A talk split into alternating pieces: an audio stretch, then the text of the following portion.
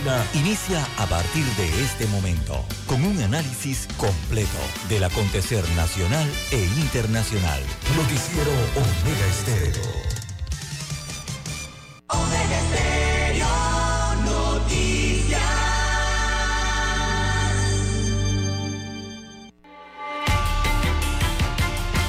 A continuación, los titulares, con los hechos que son noticias hoy.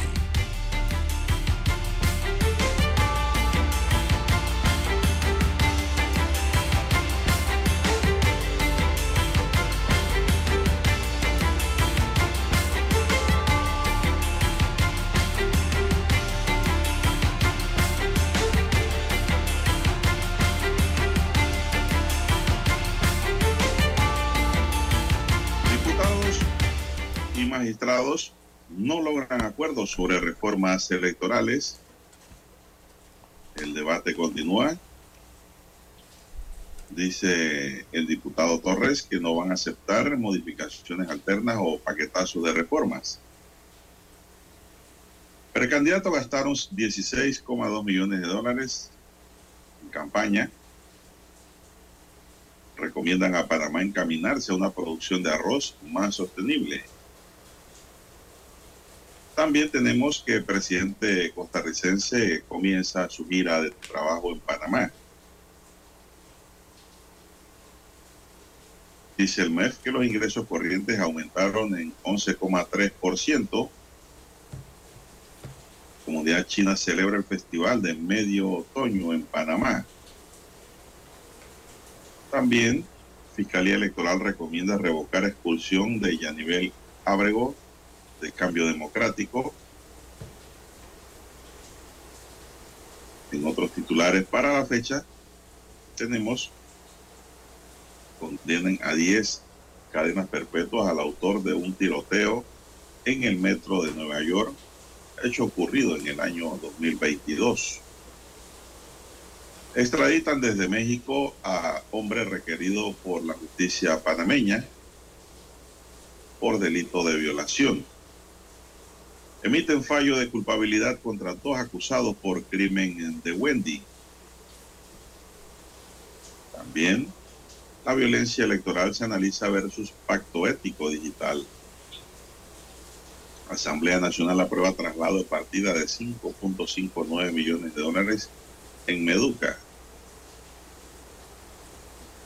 Inauguran el decimosexto Congreso de Medicina Legal También tenemos que asesinan a dos en menos de tres horas. Continúa la violencia en las calles. No hay mano que la detenga. Bien, también tenemos que mató a su exmujer en Curundú y se entregó. Van cinco crímenes en este mes. Amigos y amigas, estos son solamente titulares. En breve regresaremos con los detalles de estas y otras noticias.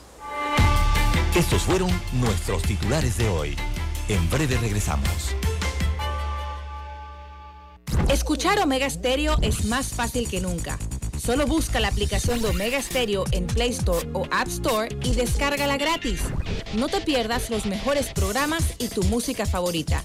Descarga la app de Omega Stereo y disfruta las 24 horas donde estés para los que están enamorados. Hoy corté una flor.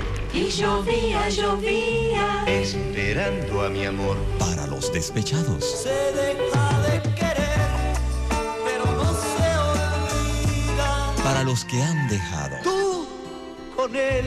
Para aquellos que se aman eternamente.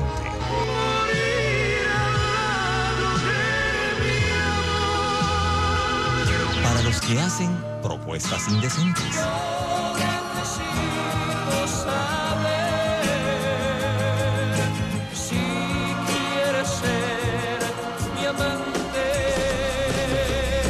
Clásicos, clásicos del sábado, del sábado, clásicos del sábado. Todos los sábados por Omega Estéreo 107.3, la radio sin fronteras. Desde el dominante Cerro Azul en los 107.3. 107.3. Continúa por el majestuoso Cerro Canajagua en los 107.5 para provincias centrales. Hasta el imponente Volcán Barú. En los 107.3. Transmite Omega Estéreo, cadena nacional simultánea.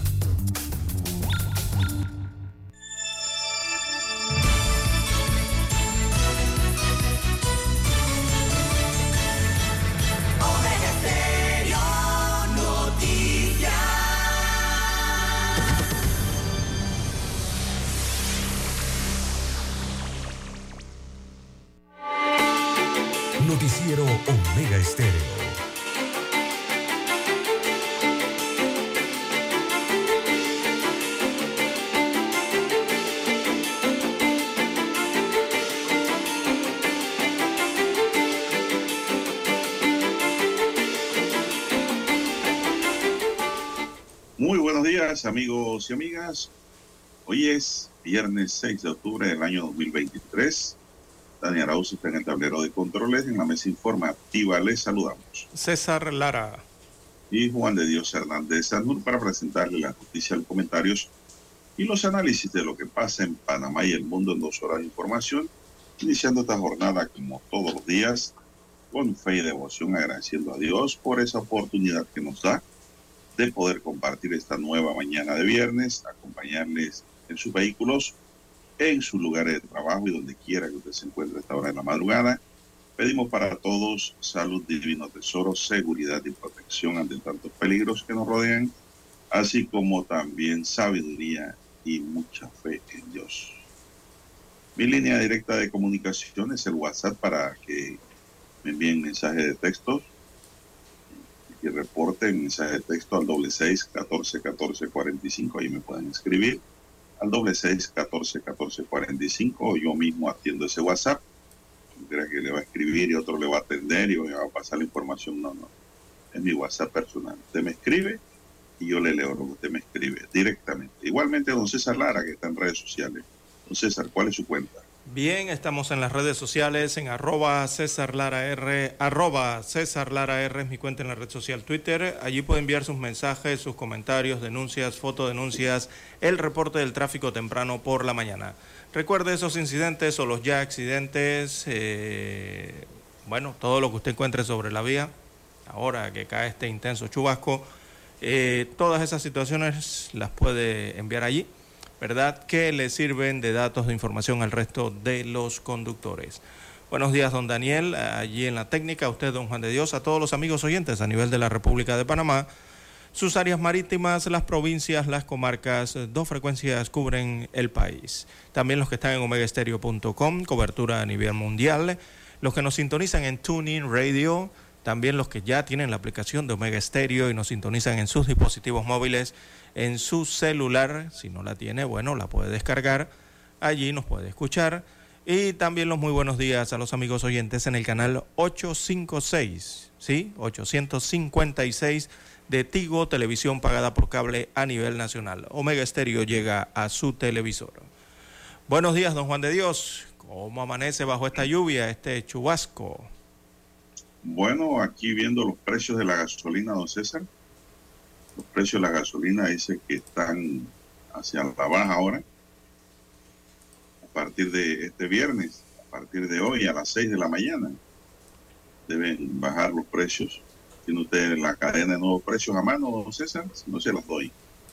A ver, ¿cómo estarán en los surtidores Bueno, el precio del La gasolina 95 y 91 octanos bajarán eh, 4 y 5 centavos por litro. La de 95 octanos costará 1.12 por litro, es decir, 4.25 por galón. Tiene 4.25 pues caro, don César. Lo que pasa es que nos, nos echan esos cuentos de litro. La costumbre, ¿no? Un litro de gasolina no es nada. Vamos a hablar por galón como debe ser. Una reducción de 14 centavos por galón, dice. Eh, la de 91 octanos le costará 1 1.4 por litro, es decir, 3.95 por galón. Y para los amantes del diésel, don César, también hay buenas noticias. Vamos a ver qué noticias nos tienen. El precio bajará en solo un centavo, don César. Yo no le veo muy buena noticia eso, quedando en 1.9 por litro, o sea, 4.12 por galón de diésel, don César. Así que desde las 6 de la mañana de hoy, eh, dice que hay que prepararse para llenar el tanque, pero ¿cuánto me voy a ahorrar llenando un tanque, don César? Con esa rebaja míseras, bajas, mínimas, exiguas. Bueno, son los precios del combustible a nivel internacional, don Dios. 5 y 59 de la mañana del 20 de octubre de 2023. Bueno, don César, yéndote su tanque, pues. Bueno, hay que hacerlo así, don Juan de Dios, porque, bueno, realmente Panamá no produce combustibles, no produce petróleo. Eh, dependemos entonces eh, de quién lo produce, verdad, don Juan de Dios, quién lo refine. Y de ahí vienen los precios, lastimosamente. Así que, bueno, la situación es el precio que usted le ponen allí, le dicen que ni modo. Hay que pagarlo si quiere andar en vehículo, don Juan de Dios. Bien, las 5.45 minutos de la mañana en todo el territorio nacional. Si tenemos la pausa pendiente, don Daniel, es el momento de tomarla. Adelante, vamos con la pausa.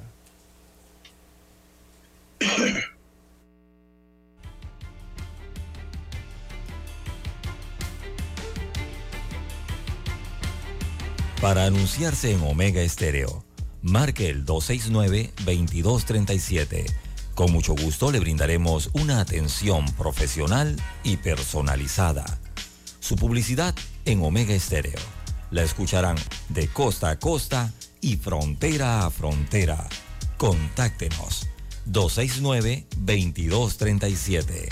Gracias.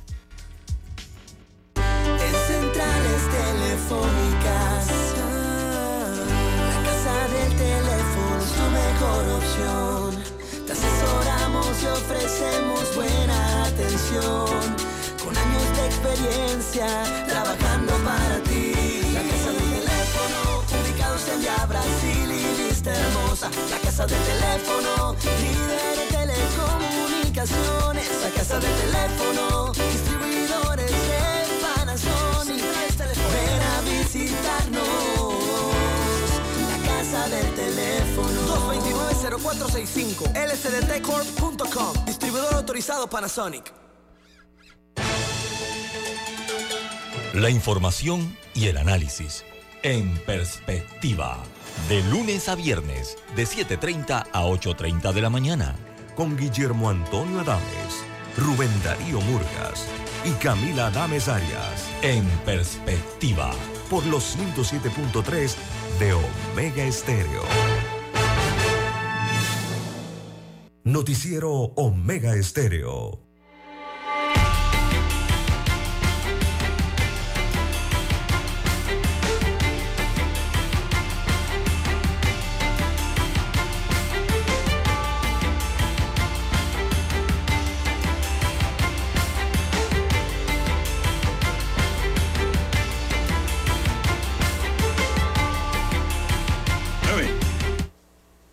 Amigos y amigas, seguimos. 5.47 minutos. Bueno, don César, la Alianza Pueblo Unido por la Vida presentó ayer una querella contra el Procurador General de la Nación, Javier Caraballo, por omisión de funciones. Vamos a ver en qué está la omisión de funciones.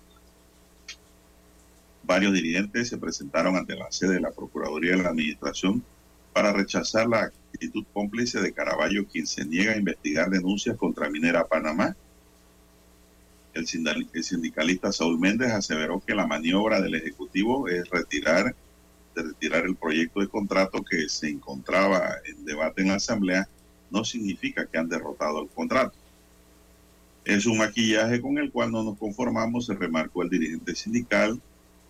El colectivo los colectivos demandan que se declare la moratoria minera y que se realice un debate público, democrático, televisado, para que la población acceda a toda la información requerida y después decida en las urnas si quiere que Panamá sea o no un país minero. Esto fue presentado ayer, pero eh, la base central de la denuncia presentada por los sindicatos es contra la actitud que mantiene el procurador de, de investigar las denuncias presentadas contra Minera Panamá. Por eso que ellos hablan de omisión. Sí es, omisión de funciones públicas. Son las 5.48 minutos. ¿Qué más tenemos, don César? Bueno, es que el Procurador General de la Administración, perdón, corrijo, el, de la, el el Procurador General de la Nación, es uno de los abogados del país, ¿no? Diría que el primero. Eh, y tiene que ver además con el tema de la defensa y la justicia del país, de la nación, del Estado, ¿no? Eh, se ha hablado mucho entonces en el tema del contrato minero. Eh, primero que nada, de, de la ejecución de la que hace la minera ¿no? en, el área norte del centro del país, centro norte, perdón. Y bueno, don Juan de Dios, no se ha visto ninguna investigación al respecto por parte del Procurador General de la Nación encargado en este caso, ante tantas denuncias que ha tenido eh, este contrato, por una parte, lo otro, tantas denuncias que han existido también en contra del Estado y en contra de la propia eh, empresa minera. Bien, las 5.51 minutos de la mañana en todo el territorio nacional. Además de, que cuando uno lee el contrato, don Juan de Dios, ahora que hablan del procurador, no lo había, no, lo había hablado de él nunca, eh, hay que ver los vínculos ¿no? Y, el fundamento que ese contrato tiene, la estructura que tiene, la forma que tiene, hacia dónde se dirige. Eh, y hay pendiente también, don Juan de Dios se habla mucho de demandas, demandas por parte de la de los inversionistas mineros, o sea, de las empresas mineras contra el Estado panameño eh, o viceversa. Así que, bueno, tiene que haber un abogado eh, del país, primero que nada, eh, que esté pendiente de estas situaciones. y en la parte pública, el primero llamado, don Juan de Dios, es la Procuraduría General de la Nación a tomar cartas en el asunto a pesar de que aquí haya contratación adicional de abogados eh, internacionales o otro tipo de abogados de carácter privado. Bien, las 5.52 minutos de la mañana en todo el territorio nacional. Continúa la lluvia, don Juan de Dios. En Panamá nos preguntan, eh, bueno, es que son chubascos, son chubascos aislados y dispersos que estarán sobre las zonas marítimas y también la región oriental y metropolitana acá en Ciudad eh, Capital. Eh, también en algunos sectores se van a presentar algunas descargas en sectores de la provincia de Panamá, específicamente también hacia el oriente, no hacia la provincia de Darién y sus zonas marítimas, Gunayala igualmente. Así que el resto del país habrá cielo parcial, parcial, sobre todo hacia el área central del país y en horas de la tarde se esperan entonces aguaceros dispersos con tormentas eléctricas en la cordillera central del país, sectores de Veraguas, también la provincia de Coclé, la península de Azuero y la provincia de Darien. Así que los chubascos aislados estarán quizás hoy a la orden del día, don Juan de Dios, eh, para la vertiente Pacífico y también en parte de la vertiente Caribe, sobre todo la parte oriental. Para la noche, también el pronóstico, según observo aquí, eh, lluvias dispersas para Bocas del Toro, Nueve Buglé, provincias centrales, costa abajo de la provincia de Colón y probabilidades de lluvias aisladas en la región oriental del país, o sea, hacia Darién, el sector este de la provincia de Panamá. Así que así estará el arranque del inicio de mañana de hoy, lluvioso en varios sectores, buena parte del país y eh, para la tarde se espera entonces sí de forma más generalizada y en la noche también se presentarán estos episodios de chubascos aislados y dispersos eh, para el área del mar, don Juan de Dios, y también eh, para la parte continental del país. Las 5.54 minutos de la mañana en todo el territorio nacional. ¿Qué más tenemos? Bueno, ahora tenemos que la Asamblea Nacional aprobó en tercer debate la ampliación del fuero maternal hacia los padres, reconociendo sus derechos a la protección laboral.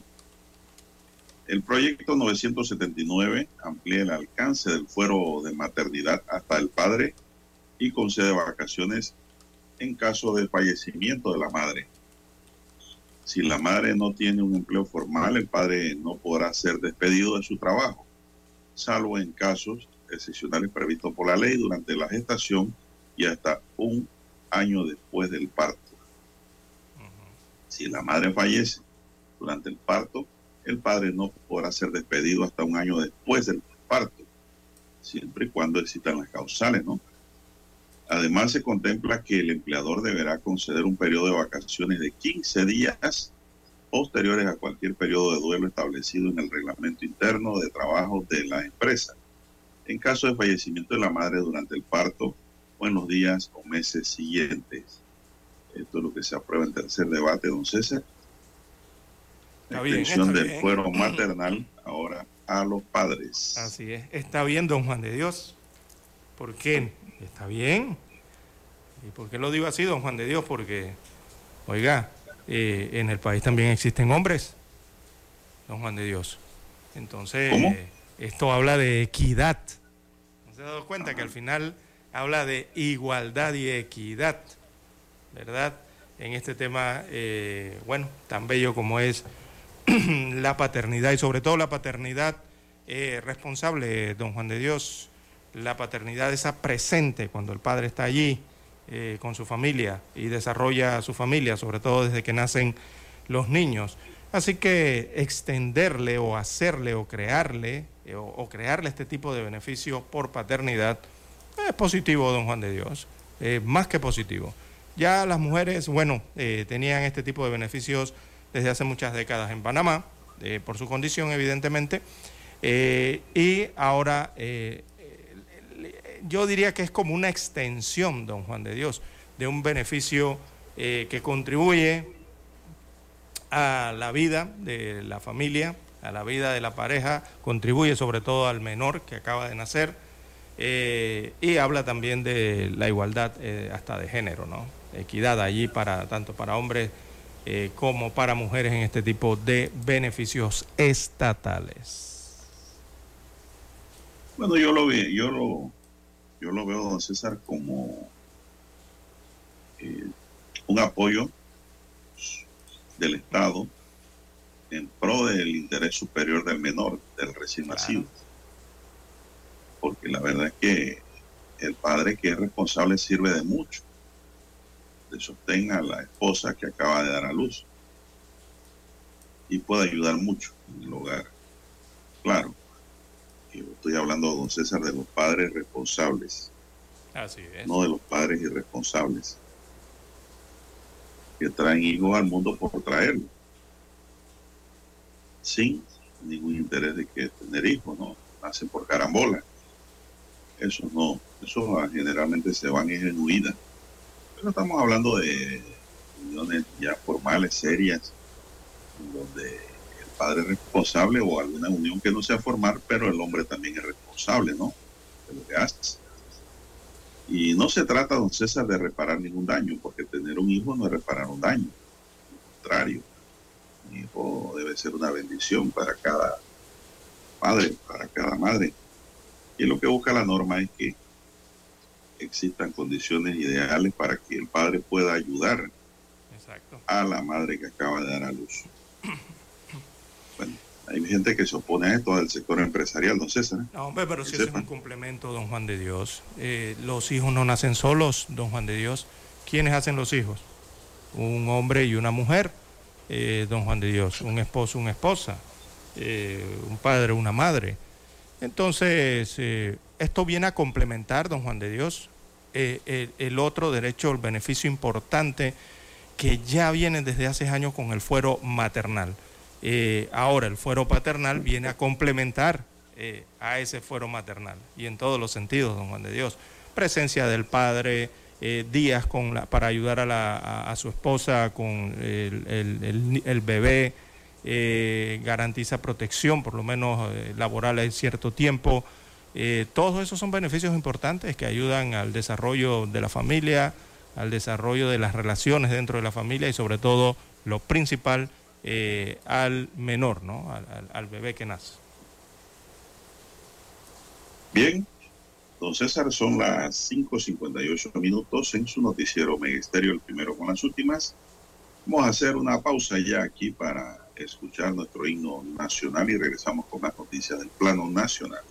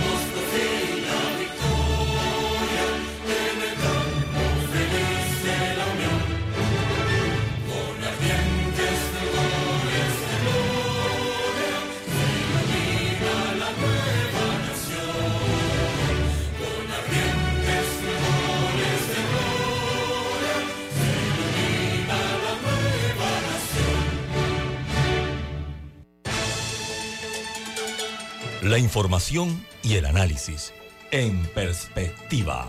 De lunes a viernes, de 7.30 a 8.30 de la mañana.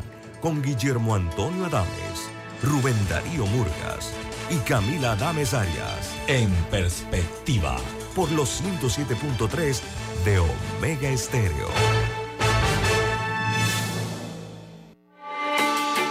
Noticiero Omega Estéreo.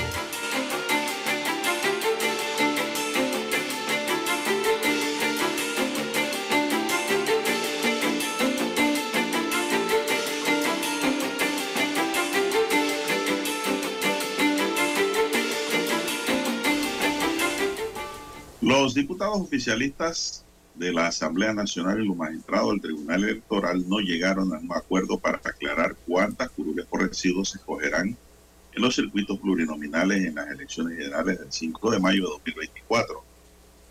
Tras una reunión que los magistrados del Tribunal Electoral sostuvieron con miembros de la Comisión de Gobierno de la Asamblea, el presidente legislativo Jaime Vargas y Ricardo Torres, proponentes del proyecto de ley 1092, que modifica el código electoral.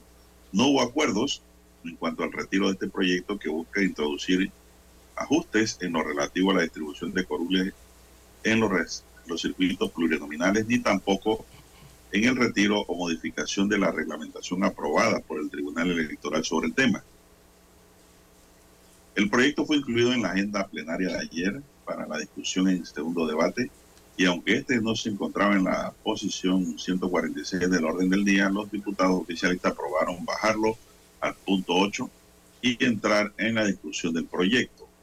Poco antes de entrar ya en el debate de este polémico proyecto, según informó el diputado presidente de la comisión, Leandro Ávila, recibieron la invitación de los magistrados para reunirse y abordar la polémica propuesta.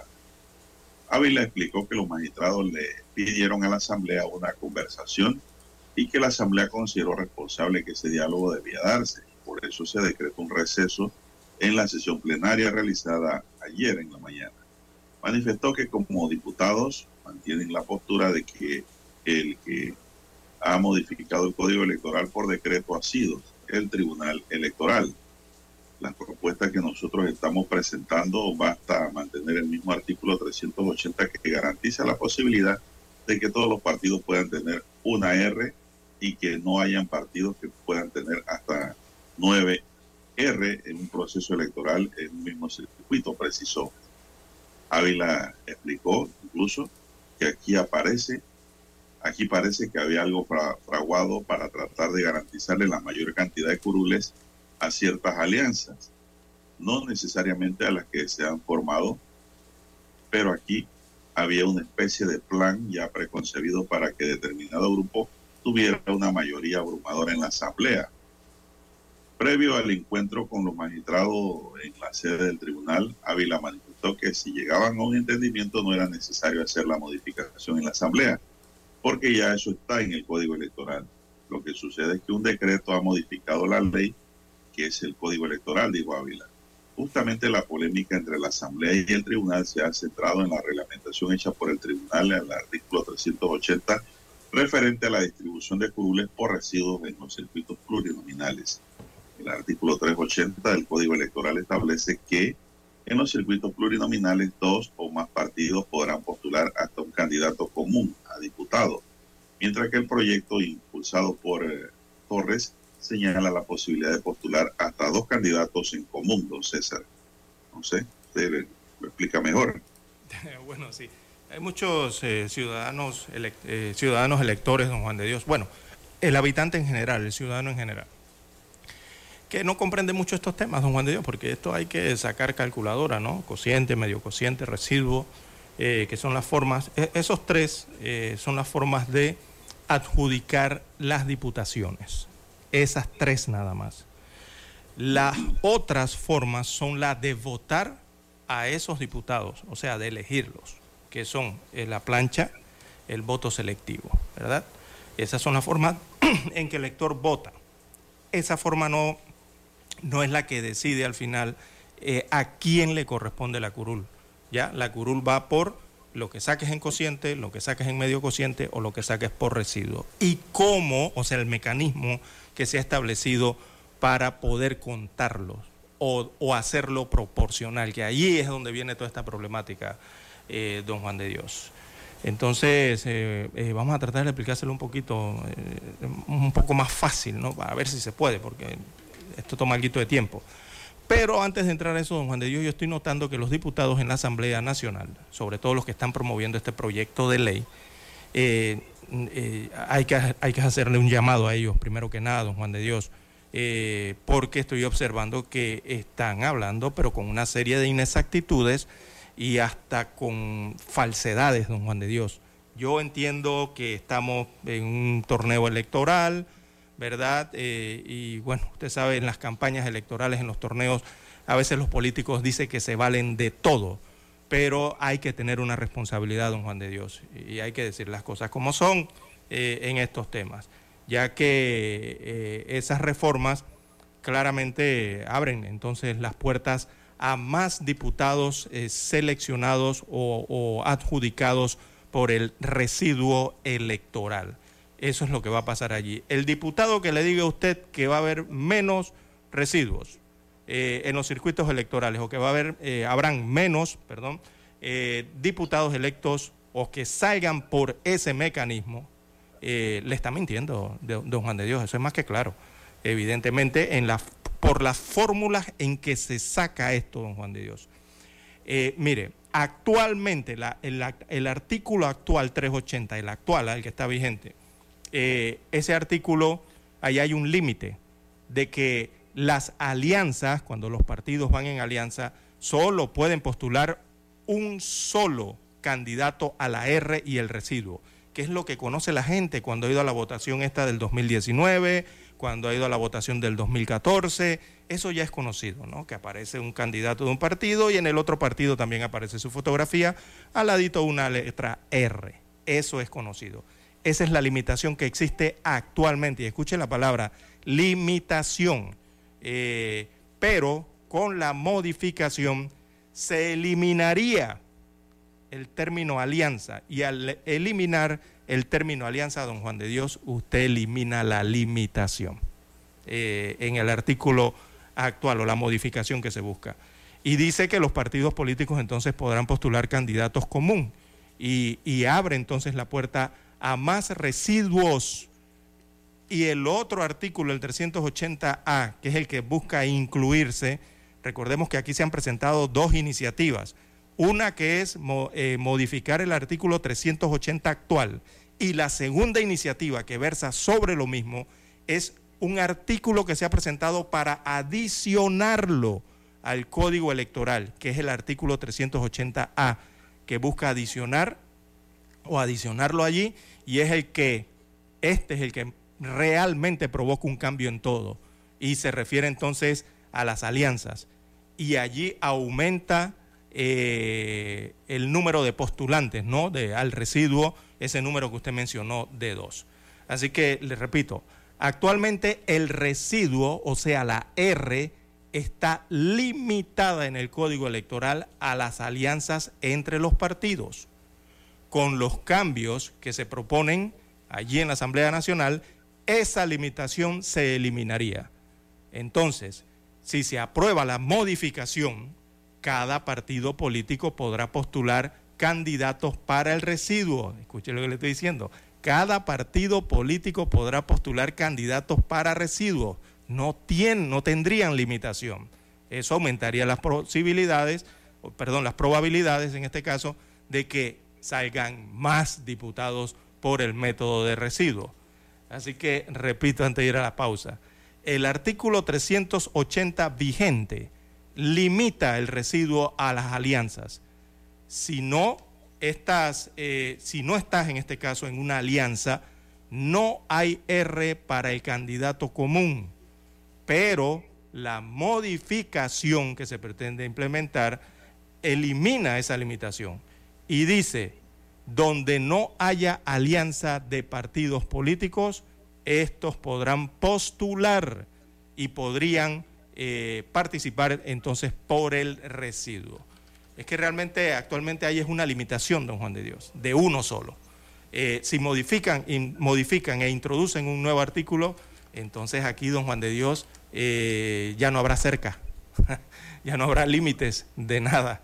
Y eso va a provocar entonces más diputados que salgan por el residuo electoral en las próximas elecciones del 2024, don Juan de Dios. Yo lo resumo así, don César, más claramente. A ver. Actualmente con la norma 380 del Código Electoral se puede postular hasta un candidato común a diputado por la R. Un límite. Con la reforma quieren dos. Exacto. Pero, pero quieren más residuo, el PRD quiere más residuo. Sí, quieren dos, pero don Juan de Dios, vamos a la pausa en, instantes, pero acuérdese que si eliminan el requisito de la alianza, entonces entre más partidos políticos hayan participando, estén participando, perdón, más candidatos pueden llevar la R y eso significa mayores resultados de diputados por la vía de residuo. Es que el artículo que modifica y el artículo que adiciona se complementan y ahí es donde surte todo el cambio, don Juan de Dios. Cambia la fórmula completa, esa que usted ve los jurados en, las escuelas, tirando números en calculadoras con rayitas mostrando, regresando y que se demoran hasta una semana para contar. Bueno, esa forma de contar, eso es lo que cambia principalmente ese artículo 380A. Y al cambiarlo, don Juan de Dios, el Tribunal Electoral posteriormente, si esto lo aprueban, va a tener que hacer un nuevo reglamento para contar los votos, don Juan de Dios. Por eso sí cambia las reglas del juego. Vamos a la pausa y retornamos.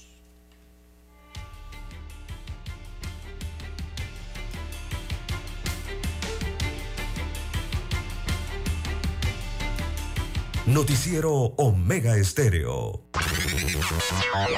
Desde el dominante Cerro Azul, Omega Estéreo cubre las provincias de Panamá, Colón, Darién, Panamá Oeste y las playas en los 107.3.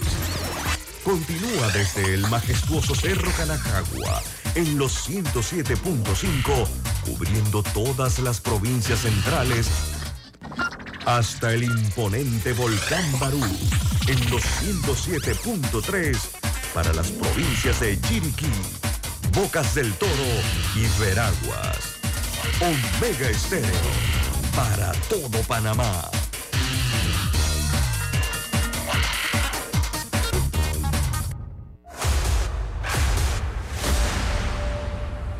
Desde los estudios de Omega Estéreo, establecemos contacto vía satélite con la voz de América.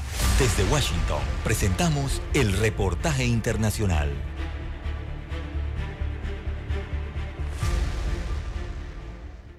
En medio de la tormenta política que durante los últimos días afecta al Congreso en Estados Unidos, muchas personas se cuestionan la viabilidad y la importancia de seguir apoyando a Ucrania en una guerra que ya va camino a su segundo aniversario. Sin embargo, el presidente Joe Biden ha remarcado en varias ocasiones su compromiso con el pueblo ucraniano, al que aseguró no abandonará. Durante la rueda de prensa en la Casa Blanca, la secretaria de prensa Karine Jean-Pierre dijo que el mandatario estadounidense confiaba en que el Congreso finalmente brindaría su apoyo para continuar dando asistencia a Ucrania, sin importar quién reemplace en la presidencia de la Cámara de Representantes al destituido Kevin McCarthy. Karine Jean-Pierre además anticipó que el presidente Biden dará un discurso en los próximos días para hablar de los avances y los planes a futuro en esta materia. El presidente quiere seguir financiando a Ucrania. Reunió a 50 naciones, aliados y socios para garantizar que el compromiso con Ucrania estuviera ahí. Quiere continuar así y esto es algo importante para el pueblo estadounidense. El presidente Joe Biden pidió al Congreso en julio que aprobara otros 24 mil millones de dólares para Ucrania, que se espera se convierta en una legislación como parte del proyecto de ley de gastos, un plan que tuvo un gran respaldo al interior del Congreso durante la reciente visita del presidente Volodymyr Zelensky a la capital estadounidense. En un escenario tan cambiante y turbulento como el que enfrenta la política estadounidense en estos días, las decisiones que se tomen en Washington podrían afectar directamente la balanza entre ucranianos y rusos, algo que genera temor entre los aliados internacionales que miran de cerca el desarrollo de lo que ocurra con la política del principal socio de Ucrania. Héctor Contreras, Voz de América, Washington. Honduras es considerado uno de los países más expuestos al cambio climático, una situación que ha generado un retraso desde el punto de vista social, económico y político, sin olvidar mencionar los desastres naturales. En su visita a Honduras, Ian Frey, relator especial de la ONU sobre la promoción y la protección de los derechos humanos en el contexto del cambio climático, dijo que las consecuencias e impactos climáticos están empeorando la condición de vida de los hondureños. El relator además hizo un llamado a proteger a los defensores de los derechos humanos, así como a los ambientalistas que están siendo objeto de abusos e intimidaciones, incluyendo homicidios que no han sido investigados. Es que la gente está desesperada debido a los impactos del cambio climático y están inmigrando, están saliendo de Honduras como consecuencia del cambio climático, porque no tienen ningún otro futuro. Lo único que les espera es la hambruna la pérdida de sus hogares y todo debido al cambio climático. Desde el gobierno de Honduras se ha reiterado que la protección de los ambientalistas, así como de la situación de los migrantes, es una prioridad y que una prueba de esta preocupación fue la visita de la presidenta Xiomara Castro a los albergues para migrantes en la frontera, para, como dijo el vicecanciller Tony García, evaluar en el terreno la situación que enfrentan.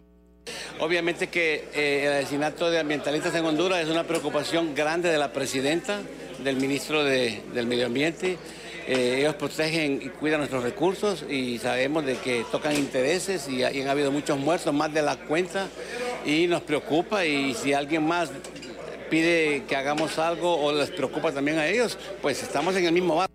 Al mismo tiempo, se formuló otro llamado al gobierno de Honduras para derogar las leyes que atentan contra los defensores de los derechos humanos en asuntos ambientales. Oscar Ortiz, Voz de América, Honduras. Escucharon vía satélite desde Washington el reportaje internacional. Omega Estéreo, cadena nacional. ¿Sabe usted qué canción estaba de moda cuando nació?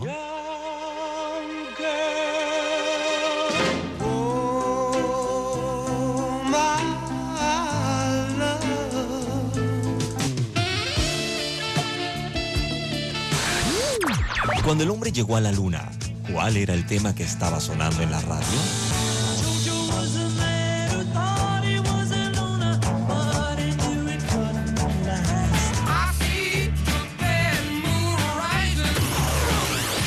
Clásicos del sábado.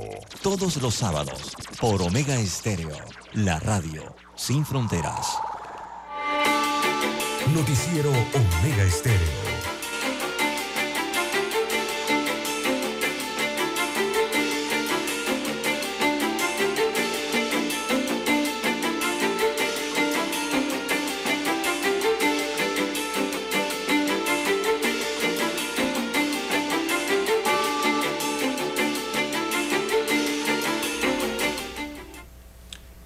Bien, 6.20 minutos eh, de la mañana en todo el territorio nacional, eh, don Juan de Dios. Eh, bueno, sobre este tema, don Juan de Dios, explicarlo, bueno, no es tan, tan sencillo, ¿no? Pero se nota claramente aquí que hay un afán, don Juan de Dios, con esto, estas iniciativas legislativas llegadas a esta altura del proceso electoral, porque eso es lo otro que hay que ver allí Recordemos que hay una cosa que se llama, eh, no, eh, hay, un, hay un proceso que se llama plagel. Usted constantemente escucha antes de la elección general el plagel, el plagel, el desarrollo del plagel. Bueno, ese es el plan general de elecciones.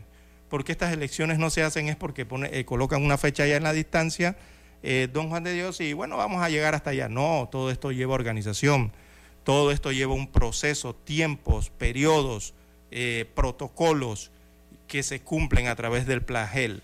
Entonces, es como en todo, don Juan de Dios. Si usted lo tiene programado por un año y dividido por etapas, ¿verdad? Para llegar a un fin que es la elección general, usted no puede decir tres meses antes voy a cambiar el plagel y voy a cambiar las leyes y voy a cambiar todo, don Juan de Dios. Entonces, allí es la gran polémica que existe, una parte de la polémica que existe al respecto. Eh, y don Juan de Dios, eh, si esto lo aprueban, como yo lo veo, es mi opinión, esto va a traer mucha, eh, mucha complicación, diría yo. Eh, y las complicaciones en medio de un proceso electoral lo que producen son inestabilidades, inestabilidad, o sea que esto va a traer inestabilidad. Eh, esto está fuera de tiempo, esto está, esa palabrita extemporáneo está fuera de tiempo, esto atenta lastimosamente contra los principios y en los temas democráticos, don Juan de Dios. El otro tema de transparencia hay que ser muy claros en estos artículos y en los procesos, sobre todo en las reglamentaciones. Y eh, golpea, evidentemente, cuando uno habla de institucionalidad, ¿no? El respeto a las leyes, a los procesos, ¿verdad? Ya preestablecidos. Entonces, eh, esto es meter, eh, es como si usted estuviera jugando un partido de lo que sea, de béisbol, fútbol, basquetbol, y bueno, al medio tiempo, pues en el séptimo, octavo inning, usted decide voy a cambiar las reglas con que inicie el partido.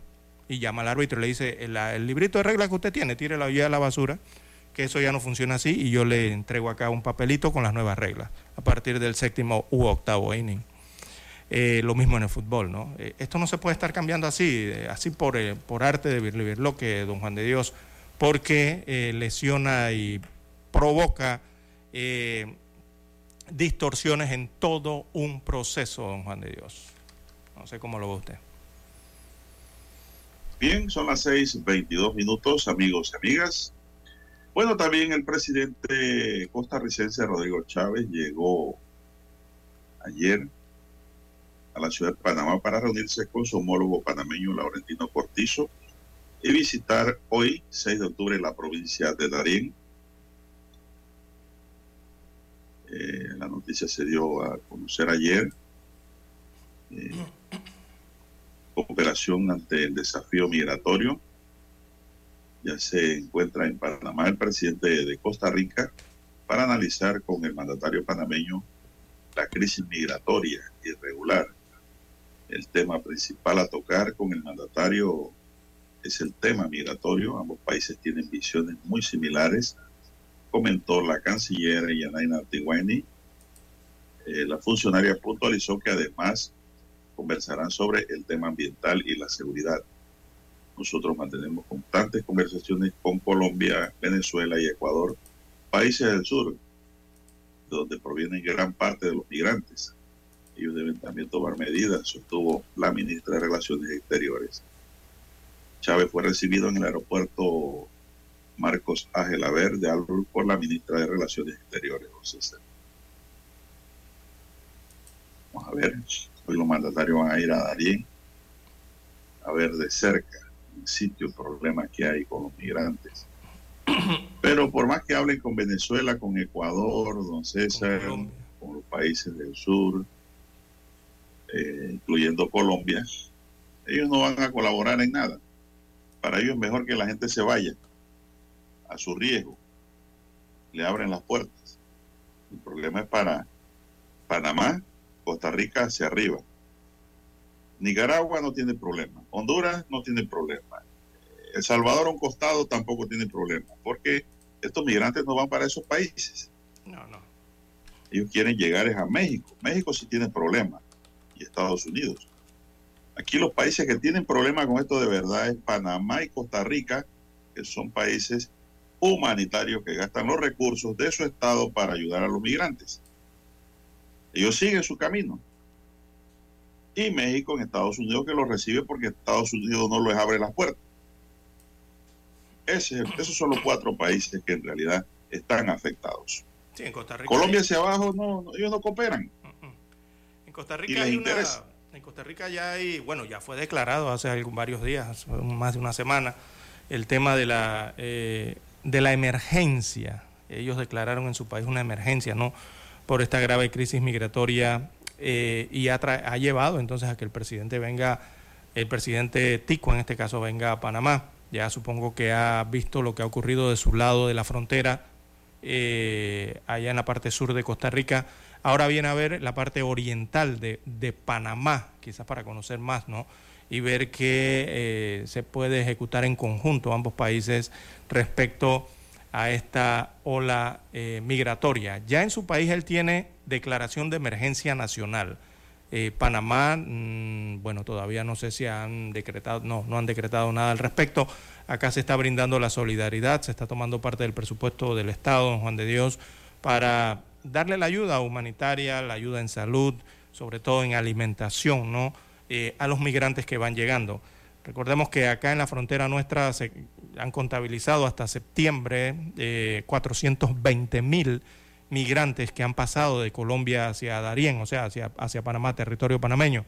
En Costa Rica ellos los han contabilizado en aproximadamente 300 mil, los que han pasado de la frontera de Panamá eh, hacia territorio costarricense.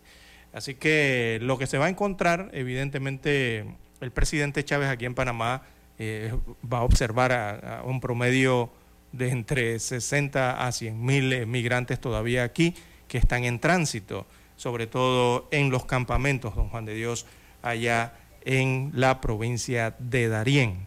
Es lo que básicamente va a observar. Y lo demás ya serían temas eh, de la política migratoria que tendrían que aplicar, ¿no? Eh, tanto por Panamá o por Costa Rica, don Juan de Dios, o en conjunto en este caso. Y la visita es oportuna, don Juan de Dios, porque en los Estados Unidos de América ayer su presidente, el de los Estados Unidos de América, Joe Biden, dio un giro completo al tema migratorio, don Juan de Dios. Y primero que nada, él ha roto eh, la promesa que hizo de campaña en ese tema la rompió. Y él ha decidido de, anunció la tarde de ayer, ya casi la noche, él ha decidido que va a ampliar, seguirá extendiendo el muro en la frontera con México, don Juan de Dios. Así que si allá arriba, eh, en la parte norte, cierran eh, ese flujo, don Juan de Dios, eh, ya se imaginará lo que pasa, ¿no? Cómo se irá represando todo eso hacia abajo, hacia la parte de México y la parte centroamericana. Bueno, todos esos análisis seguramente los van a hacer ambos presidentes, tanto Chávez como Cortizo, aquí en territorio panameño. Bueno, César, es que con ese cierre de frontera en el norte, ¿usted cree que dónde se van a querer quedar los migrantes? Si hay que seleccionar dentro de todos los países. Panamá y Costa Rica. claro que acá abajo en, Panamá y Costa Rica, exacto. Y no es porque Panamá o Costa Rica sean mejor que, no sé, que México o que otro país, si no tienen... sino que la solidaridad, don Juan de Dios, las facilidades que les están brindando a los migrantes, sobre todo acá en Panamá. Eh, no es lo mismo atravesar Panamá o migrar, ¿verdad? Que hacerlo por Nicaragua, por Guatemala, El Salvador, como yo usted ha explicado. En México enfrentan muchas vicisitudes realmente. Y dentro de todos los países, Ecuador, Colombia, Venezuela, o por donde vengan migrando. Yo creo que la regla, don realmente Panamá es el que va a ser la deportación. La regla va a ser la deportación. Sí, hay que tomar una decisión. Ponérselos a sus presidentes allá, nuevamente sus migrantes, en el patio. Exacto. si le quita a su gente, haga algo por ellos. Sea más humanitario. Hay que tomar una decisión y las decisiones están en esa que usted acaba de señalar, el tema de la deportación o el cierre de la frontera eh, por lo menos la decisión panameña allá entre Colombia y Panamá. Son opciones ¿no? que hay allí, pero que todavía no se han tomado alguna decisión en firme. Hay que hacer la pausa, don Juan de Dios, porque tenemos que escuchar los periódicos.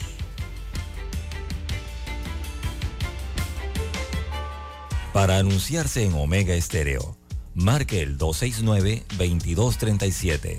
Con mucho gusto le brindaremos una atención profesional y personalizada su publicidad en Omega Estéreo. La escucharán de costa a costa y frontera a frontera. Contáctenos 269-2237. Gracias. ¿Tienes proyectos? ¿Tienes propósitos? ¿Tienes Unibank? Somos el equipo que te conecta con la comunidad del crecimiento, con soluciones digitales y los mejores productos, para que disfrutes lo lindo que es crecer ¿Ganas de crecer? Tienes a Unibank. La información y el análisis en perspectiva. De lunes a viernes, de 7.30 a 8.30 de la mañana. Con Guillermo Antonio Adames, Rubén Darío Murgas y Camila Adames Arias. En perspectiva. Por los 107.3 de Omega Estéreo.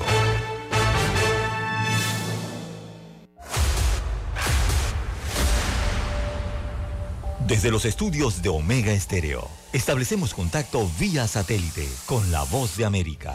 Desde Washington, presentamos el reportaje internacional.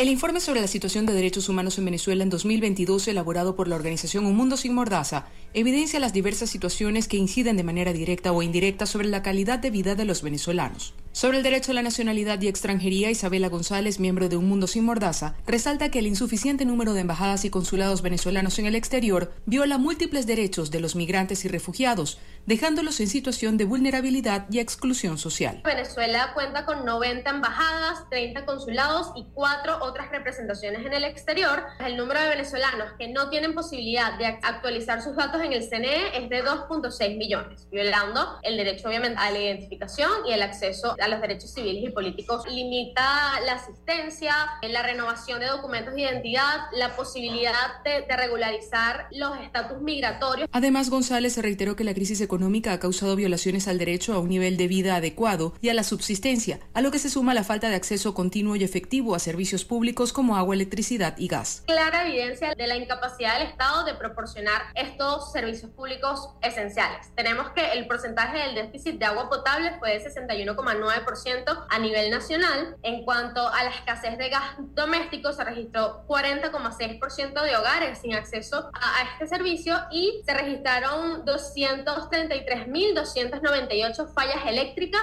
lo que corresponde a un 22% de aumento de estas fallas con respecto al año 2021. En varias ocasiones, el gobierno del presidente Nicolás Maduro ha atribuido la crisis generalizada a las sanciones impuestas por la comunidad internacional. Carolina Alcalde, Voz de América, Caracas.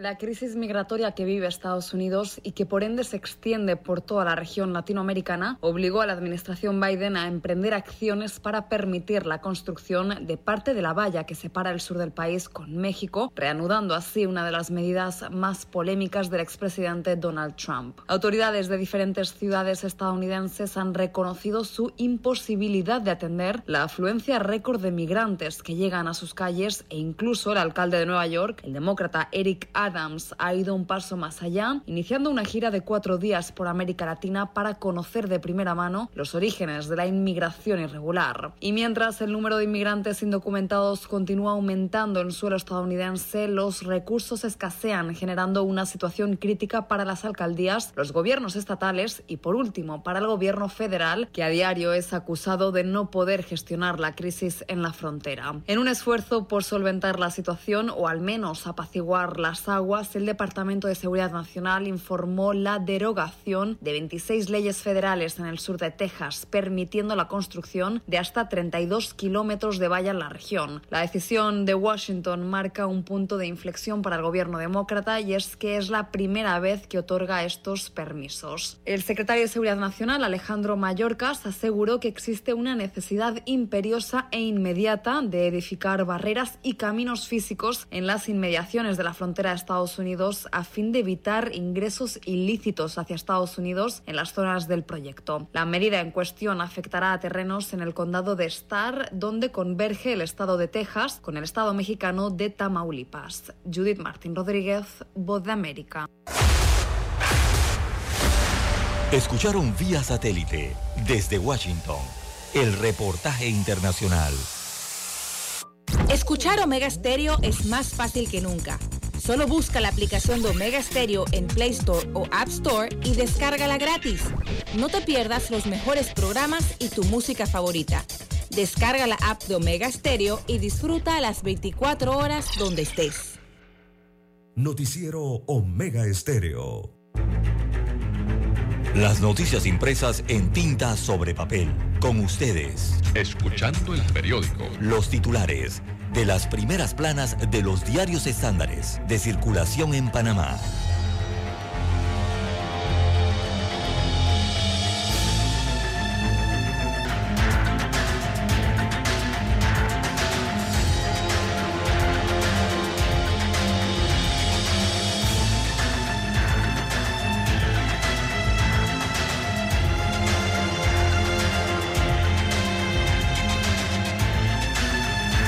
Bien, amigos oyentes, el diario La Prensa titula para este viernes 6 eh, de octubre del año 2023, Fábrega, Lee y Valdés Carrasquilla abultan planillas municipales. Destaca el principal titular del rotativo, que versa sobre los fondos públicos. Así que la alcaldía de Panamá aumentó su planilla en casi 2.000 funcionarios y la alcaldía de Colón creció en 343 funcionarios adicionales. También para hoy la prensa titula El PRD se impone ante el Tribunal Electoral. Avanzan cambios a la ley electoral. El Tribunal Electoral no logró convencer a los diputados del Partido Revolucionario Democrático PRD para desistir de las reformas electorales aprobadas ya en la Comisión de Gobierno en primer debate, esa comisión que preside el diputado de San Miguelito, Leandro Ávila. El proponente Ricardo Torres, que es diputado por la provincia de Veraguas, eh, confirmó que la discusión del segundo debate será el próximo lunes. También para hoy, amigos oyentes, el gobierno aumentó deuda en 19.950 millones de dólares en tan solo cuatro años destaca el diario La Prensa refiriéndose eh, al endeudamiento específicamente. Así que tras cuatro años eh, de mandato, el gobierno del presidente Laurentino Cortizo Cohen ha elevado la deuda a 46.562 millones de dólares. Esto es un crecimiento de al menos 19.900 millones de dólares en comparación con los 26.612 millones que era el monto a su llegada al poder en julio del año 2019. Bueno, lo que dicen las cifras. También para hoy la prensa titula Obras del Hospital del Niño tienen un 30% de avance, así que hubo una fiscalización, eh, un recorrido de inspección a esta infraestructura, eh, con cinco adendas eh, por cambios en el diseño realizadas sobre la marcha. Veamos el Hospital del Niño, este es el Hospital Renán Esquivel, eh, parece estar por fin viendo la luz con obras con un 30% de avance, destaca hoy el lead del diario La Prensa. También en su portada, luz verde a derechos del padre en fuero de maternidad. Levanta la oreja acá, don Daniel. Bueno, si es un tema de familia, amigos oyentes, el derecho de los padres a gozar de protección laboral por el embarazo de sus parejas ha logrado entonces eh, un importante avance con la aprobación del proyecto de ley número 979, eh, que eh, dará vigencia entonces a la ley 238 del 2021, la cual amplía el derecho, en este caso, o amplía el alcance, diría, digamos mejor, del fuero de maternidad de los progenitores varones, en este caso. Bueno, así lo tiene el diario La Prensa para la mañana de hoy. Bien, también para hoy en Panorama 53.4 millones de dólares más para la autoridad de descentralización. Esto fue aprobado ayer en la Asamblea Nacional. Eh, está siendo discutido eh, por el Ministerio de Economía y Finanzas eh, para enviarlo a la Asamblea Nacional. También en los deportes, eh, Murillo, el futbolista acá panameño profesional, motivo de alegría para los hinchas del Marsella, allá en Francia. También en economía, la autoridad del canal de, de Panamá dice que en los próximos 80 días son cruciales para surtir los lagos, que todavía mantiene 80 pies, 79, 80 pies, el lago Gatún. Eh, y los promedios no suben. Bien, eh, vivir más en esta sección. Eh, John Fossey, renovador del teatro, él gana entonces el Nobel de Literatura, según destaca la sección Vivir más del diario La Prensa.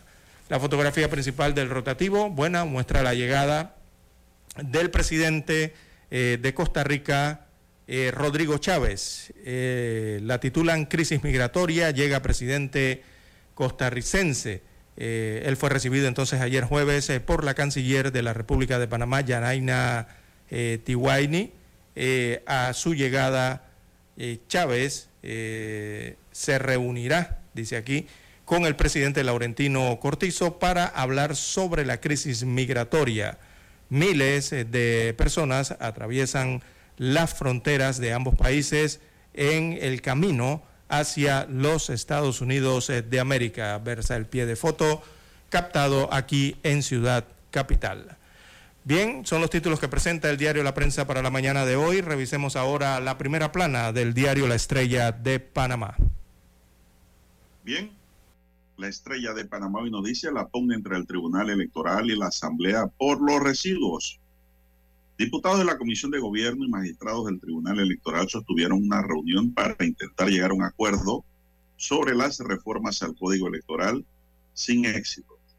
Los diputados discutirán el próximo lunes el proyecto de ley 1092 que adiciona el artículo 380 al Código Electoral y los magistrados no eliminarán el decreto que regula la distribución de las curules a través del sistema de residuos la porfía surge en medio del proceso electoral para las elecciones generales de 2024.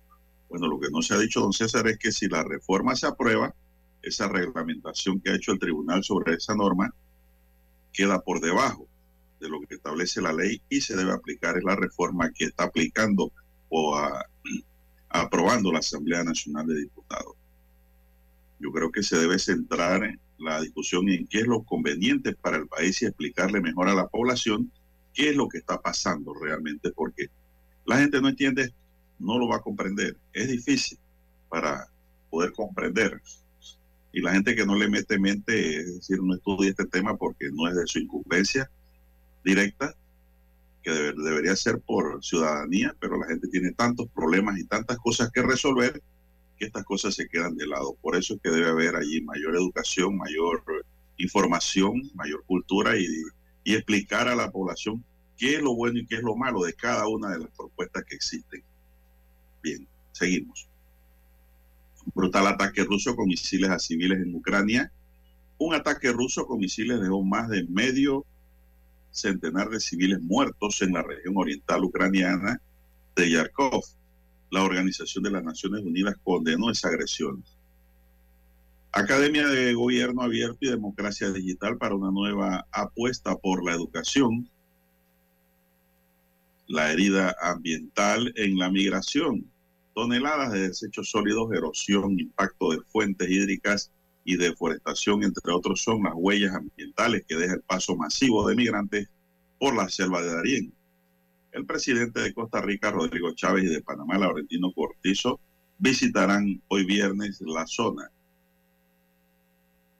En Café con la Estrella, de Amaturgo noruego gana el Nobel de Literatura. El Nobel de Literatura ha distinguido este año al noruego eh, John Fosse, considerado uno de los principales dramaturgos de las últimas décadas primarias y el último mes de recolección de firmas costará o costaron 16,2 millones de dólares. La advertencia de JP Morgan por el contrato minero, el banco estadounidense JP Morgan consideró que la revocación de la concesión minera tendría un impacto significativo en el grado de inversión del país, ya que se cuestionaría el estatus de Panamá como un destino favorable para los negocios lo que disminuiría la inversión y consecuencias, consecuentemente el crimen, perdón, el crecimiento del a medio plazo. Es decir, está preocupado el JP Morgan porque Panamá no acepta eh, el contrato como fue concebido. Bueno, y yo creo que esto va a ser a mayor profundidad porque los cuatro puntos que están promoviendo en ese contrato no es lo que la población está proponiendo. Y si solo tocan esos cuatro puntos es como si no hubiesen hecho nada. El trabajo completo se hace siempre, como decía mi abuelo. El favor se hace completo o no es favor. Entonces, aquí hay que hacer los cambios necesarios que ha pedido la población y los distinguidos juristas que han estado en la Asamblea y han analizado el tema Estado, ¿no? Como contratante y no como un convenio internacional de dos estados, que son dos cosas diferentes. Esto es un contrato privado. El documental panameño Tito Margot y yo compite por los premios Goya, dice el titular de techo del diario La Estrella de Panamá. El fascinante mundo de la ciencia visto desde distintos ángulos de la fotografía, también en otro titular que nos brinda la decana. Amigos y amigas, estos son los titulares que hoy nos brinda la Estrella de Panamá. Así es, hacemos la pausa y regresamos. Hasta aquí. Escuchando el periódico. Las noticias de primera plana, impresas en tinta sobre papel. Noticiero Omega Estéreo. Desde los estudios de Omega Estéreo, establecemos contacto vía satélite con la voz de América. Desde Washington, presentamos el reportaje internacional.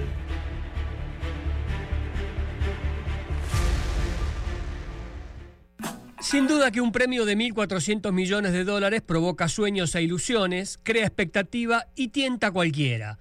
El premio mayor del Powerball, una de las tantas loterías que se juegan en 45 estados, además de Washington, D.C., Puerto Rico y las Islas Vírgenes de Estados Unidos, se elevó esta semana a esa suma luego de un acumulado de 11 semanas sin que ningún apostador lograra dar con los seis números ganadores. Los jugadores tendrán la próxima oportunidad de ganar el premio mayor el sábado por la noche. No importa cuán grande sea el premio, las probabilidades siguen siendo las mismas y son de uno entre poco más de 292 millones. Es por eso que quedarse con el premio mayor es tan difícil de ganar. Estos 1.400 millones acumulados lo convierten en el séptimo premio de lotería más grande del mundo. La última vez que alguien ganó el premio mayor fue el 19 de julio. Los boletos de Powerball cuestan 2 dólares y los compradores pueden elegir sus propios números y un solo Powerball o dejar esa tarea a una computadora. Los sorteos se realizan los lunes, miércoles y sábados. Una vez elegidos los números, lleva un par de horas determinar si hay o no un ganador. Si no hay un ganador, los funcionarios de la Lotería Estatal publican una estimación del premio para el próximo sorteo. Si hay un ganador, en cambio, el premio mayor vuelve a ser de 20 millones de dólares para comenzar de vuelta el proceso. El premio mayor se basa en los ingresos por la venta de boletos, por lo que cuanta más personas jueguen, más rápido crecerá el premio mayor. Sin embargo, aunque el actual se anuncia en 1.400 millones, el ganador se lleva menos de la mitad debido a que debe pagar impuestos y es por eso que el premio en efectivo, que se llevan la mayoría de los ganadores, en este caso sería poco más de 643 millones de dólares. Con respecto a la identidad del o los ganadores, el nombre puede o no permanecer en el anonimato. Las reglas varían de un estado a otro. Algunas exigen que se identifique a los ganadores del premio mayor y otras permiten el anonimato. En Florida, por ejemplo, los ganadores pueden permanecer en el anonimato durante 90 días antes de que la Lotería Estatal publique su nombre. La cifra final será menor de la anunciada, ya lo dijimos, y que es por los impuestos. Pero ¿qué importa? Con esa cifra definitivamente podrá dormir tranquilo y dejar de lado, al menos, los problemas económicos. Gustavo Cherkis, Voz de América, Washington, D.C. Escucharon vía satélite desde Washington el reportaje internacional. Noticiero Omega Estéreo.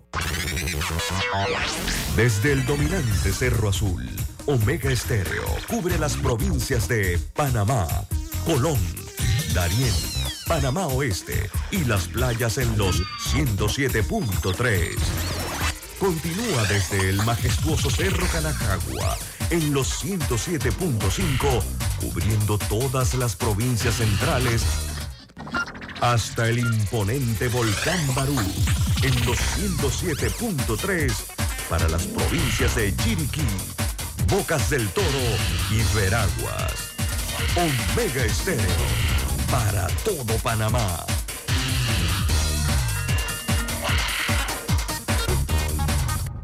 Problemas de tierra, reclamos por accidentes, despidos injustificados, reclamos de herencias, sucesiones, daños y perjuicios. Todo problema legal civil, penal y laboral, consulte al 6614-1445. Licenciado Juan de Dios Hernández le atiende. 6614-1445. Con atención en Panamá, Panamá Este, Panamá Oeste, Colón, Coclé, Santiago, Herrera y Los Santos. Anote y consulte. 6614-1445.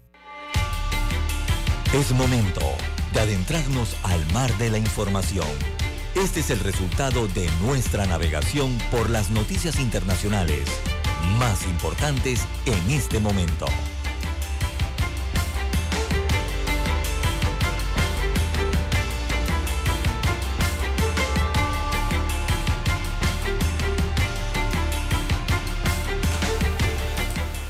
Bueno, ya son las 6.50 minutos en el plano internacional. Tenemos que Frank James, el autor de un tiroteo en el metro de Nueva York en abril del año pasado, que dejó heridas a 10 personas y que se declaró culpable de 10 delitos de terrorismo por cada una de ellas el pasado enero, ya fue condenado ayer a 10 cadenas perpetuas y 10 años adicionales, don César.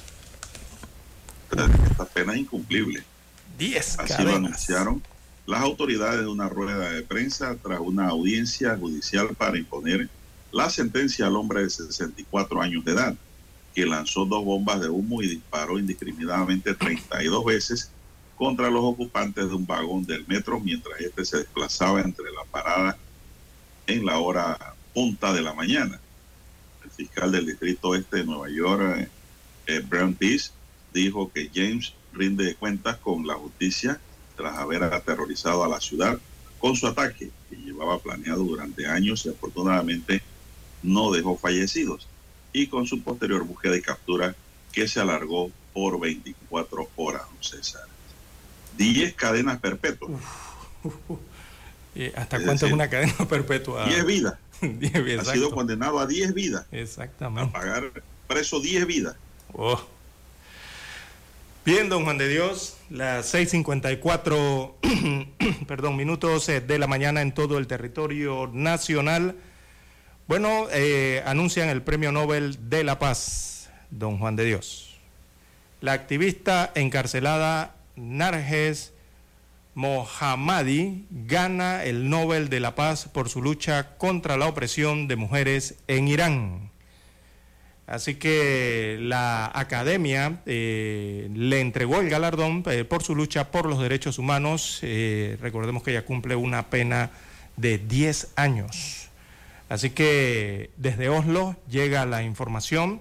la activista por los derechos humanos Narjet Mohammadi fue galardonada hoy por el Premio Nobel de la Paz por su lucha contra la opresión de las mujeres en Irán, según anunció el Comité Nobel Noruego con sede en Oslo. Mohammadi, de 51 años de edad, cumple actualmente una pena de 10 años de cárcel en el penal de Evin. Esto queda en Teherán. Eh, de hecho, en el anuncio el comité dijo que esperaba que Irán la libere. El régimen iraní la arrestó 13 veces, la condenó 5 veces y eh, también la condenó a un total de 31 años de prisión y 154 latigazos a Mohammadi. Eh, ella sigue en prisión. Así que la activista iraní se transformó en la decimonovena mujer en ser reconocida y la presidente de la organización que entrega el Nobel, ella es eh, Berit Reis Andersen, eh, destacó la labor de todo movimiento en defensa de las mujeres en Irán. Así que eh, la Academia del Nobel, el Comité del Nobel, acaba de denunciar entonces a la activista encarcelada Narger Mohammadi como ganadora del Premio Nobel de la Paz en su lucha contra la opresión de la mujer iraní. Las 6.56 minutos de la mañana en todo el territorio nacional. ¿Qué más tenemos, don Juan de Dios? Otra nota.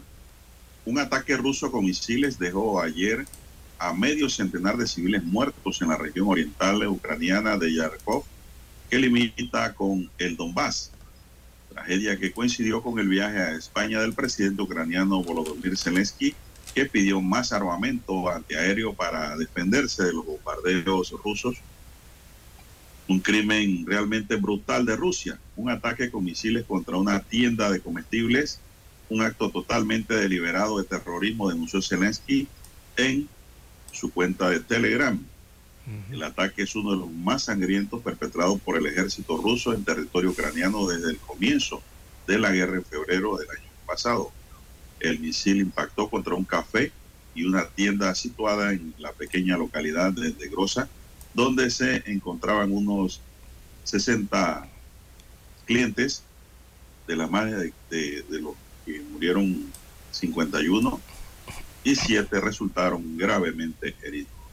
Un ataque brutal que se le carga al gobierno ruso, ¿no? Según las acusaciones. Así es, una academia, ¿no? Eh, triste la situación.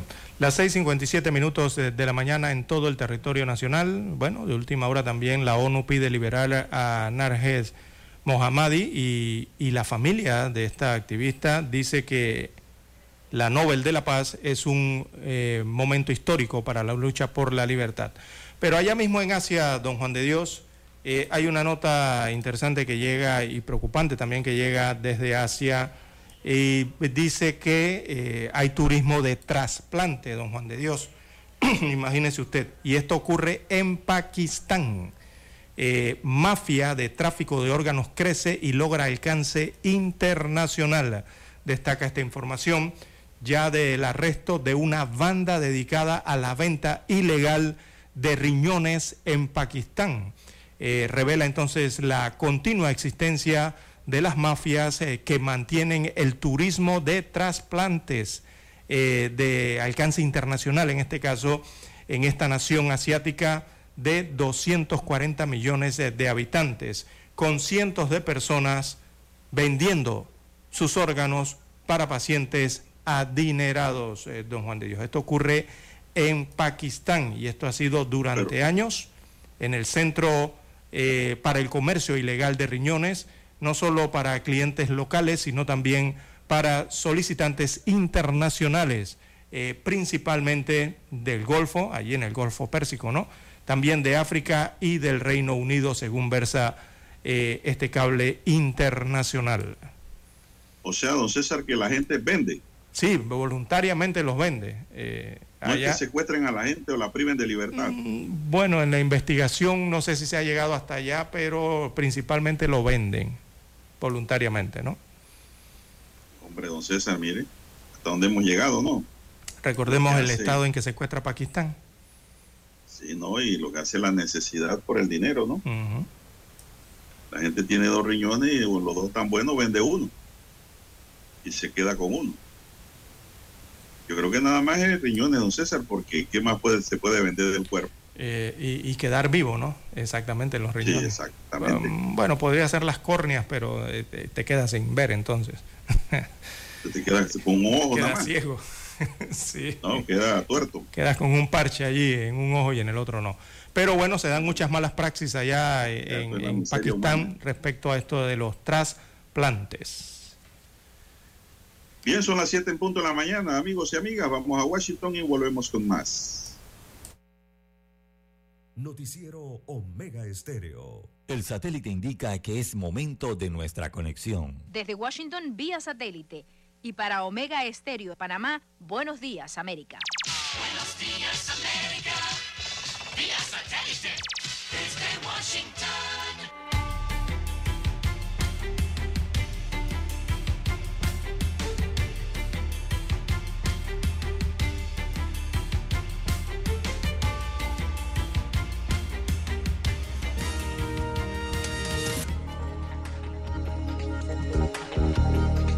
Desde Washington les informa Henry Llanos. El expresidente de Estados Unidos, Donald Trump, pidió que su juicio en Nueva York sea decidido por un jurado y no por un juez. Nos informa Ángela González. Por ser un juicio civil que se refiere a daños económicos, el juez tiene la potestad de decidir sobre la responsabilidad de los acusados, Donald Trump, sus hijos mayores y su organización. La fiscal del estado busca multarlos con 250 millones de dólares, lo que implicaría que perdieran el control de algunas de sus propiedades, además de prohibirles hacer negocios en el estado de Nueva York. En el curso del juicio civil, el equipo defensor de Trump apeló a decisión de la semana pasada del juez Arthur Engoron de que él y su familia cometieron actos fraudulentos al inflar el valor de varias de sus propiedades. Ángela González, Voz de América, Nueva York. En un informe sin restricciones presentado al Consejo de Derechos Humanos de Naciones Unidas, expertos de la ONU han pedido una reforma urgente del sistema de justicia penal en Estados Unidos para combatir lo que dicen es racismo sistémico y discriminación racial contra afrodescendientes. El informe de 32 páginas encontró que el racismo en Estados Unidos, un legado de la esclavitud y la trata transatlántica de esclavos, continúa existiendo en forma de perfiles raciales, asesinatos policiales y otras violaciones a los derechos humanos. México y Estados Unidos entablaron un diálogo de alto nivel en materia de seguridad, el combate al fentanilo, migración y la extradición de Ovidio Guzmán, el hijo del Chapo Guzmán. Nos informa Sara Pablo. Tras las conversaciones, funcionarios de México y Estados Unidos se comprometieron a fortalecer la cooperación en el tráfico de drogas sintéticas, como el fentanilo. Una delegación de servidores públicos estadounidenses encabezada por el secretario de Estado Anthony Blinken se reunió con sus contrapartes en México. En rueda de prensa conjunta, Anthony Blinken adelantó que se mejorará la vigilancia para poner fin a los flujos de las drogas sintéticas. Sara Pablo, Voz de América, Ciudad de México. El tifón Koinu se dirigía hoy viernes hacia el sur de China y Hong Kong tras dejar vientos récord y un fallecido en Taiwán. El meteoro perdía fuerza en su avance hacia el oeste a través del mar de la China meridional hacia la provincia de Guangdong, según la agencia meteorológica. Se espera que se convierta en tormenta tropical el sábado por la mañana y que vire hacia el suroeste pasando por aguas frente a la costa suroriental de China. La crisis migratoria en la frontera sur de Estados Unidos pone a prueba la capacidad de los albergues en ambas naciones. Nos informa Víctor Hugo Castillo. Mientras las autoridades migratorias tratan de poner un tapón en zonas críticas como Piedras Negras y Ciudad Juárez, México, los albergues de migrantes en áreas de Monterrey, Reynosa y Matamoros reciben continuamente una gran afluencia de personas que buscan el sueño americano. Ya de hecho está saliéndose de control. Creo que es tiempo de que el gobierno federal meta mano de forma directa, más responsable y más eficiente Encargados de la Casa Indy informan que a la ciudad de Monterrey llegan entre 1.500 a 2.000 personas diariamente. Víctor Hugo Castillo, McAllen, Texas. Más de 75 mil empleados de atención médica de Kaiser permanente en todo Estados Unidos mantienen una huelga de tres días, la misma que empezó el miércoles y que probablemente retrasará citas, resultados de pruebas y recetas. Kaiser permanente, una cadena de hospitales, farmacias y clínicas con sede en California, presta servicios a casi 13 millones de estadounidenses. La coalición de sindicatos de Kaiser anunció una huelga de tres días en los estados de California, Colorado, Oregon y Washington y una huelga de un día en Virginia y Washington, D.C. La activista encarcelada Narges Mohammadi ganó este viernes el Premio Nobel de la Paz por su lucha contra la opresión de las mujeres en Irán. Este premio, ante todo, es un reconocimiento a la importantísima labor de todo un movimiento en Irán con su líder indiscutible, Nargis Mohammadi. El impacto del premio no le corresponde decidirlo al Comité del Nobel. Esperamos que sea un estímulo para continuar el trabajo en la forma que este movimiento considere apropiado, dijo. Desde Washington vía satélite y para Omega Estéreo de Panamá hemos presentado Buenos Días América. Buenos días, América. Vía satélite. Desde Washington. Para anunciarse en Omega Estéreo, marque el 269-2237. Con mucho gusto le brindaremos una atención profesional y personalizada. Su publicidad en Omega Estéreo. La escucharán de costa a costa y frontera a frontera. Contáctenos 269-2237. Gracias. Noticiero Omega Estéreo.